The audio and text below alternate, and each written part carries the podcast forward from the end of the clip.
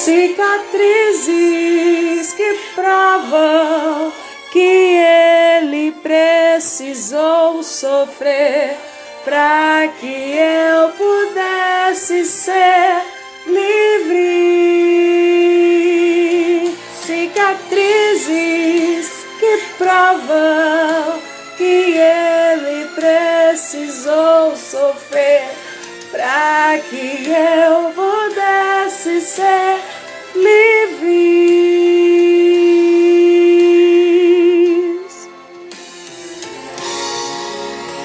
Fechando eu os olhos meus, eu posso ver Jesus na cruz. Seu sofrimento é demais e até difícil imaginar que alguém consiga aguentar sofrer assim. Prego nas mãos, prego nos pés. Jesus está sofrendo e é sabendo de todo o sofrimento que o nosso Senhor passou, por amor de mim, por amor de você, que vale a pena nós continuarmos a seguir, vale a pena, vale a pena continuarmos perseverando na promessa que nos foi dada.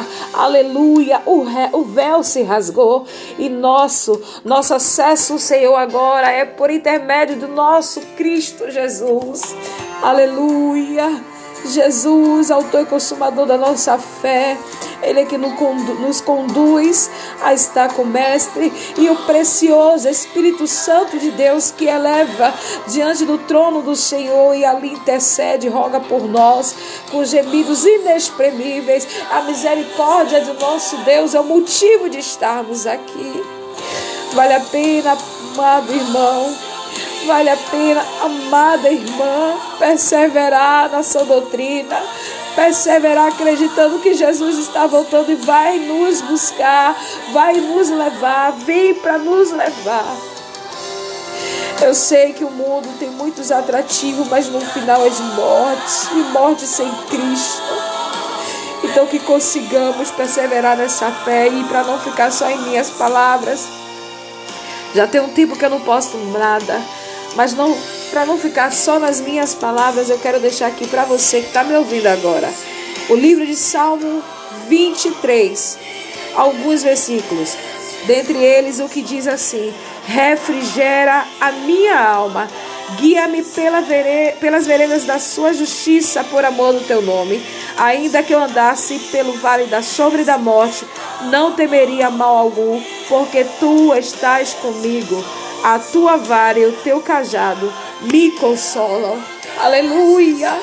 Mesmo passando por situações adversas, o salmista ali fala, aleluia, esse salmo é o salmo de Davi, é o salmo davídico, e ainda assim, passando por diversas situações, Davi nunca desistiu de adorar a Deus. Davi nunca desistiu, aleluia, de se derramar na presença dele, se arrependendo de tudo tudo que ele fez e que desagradou ao Senhor.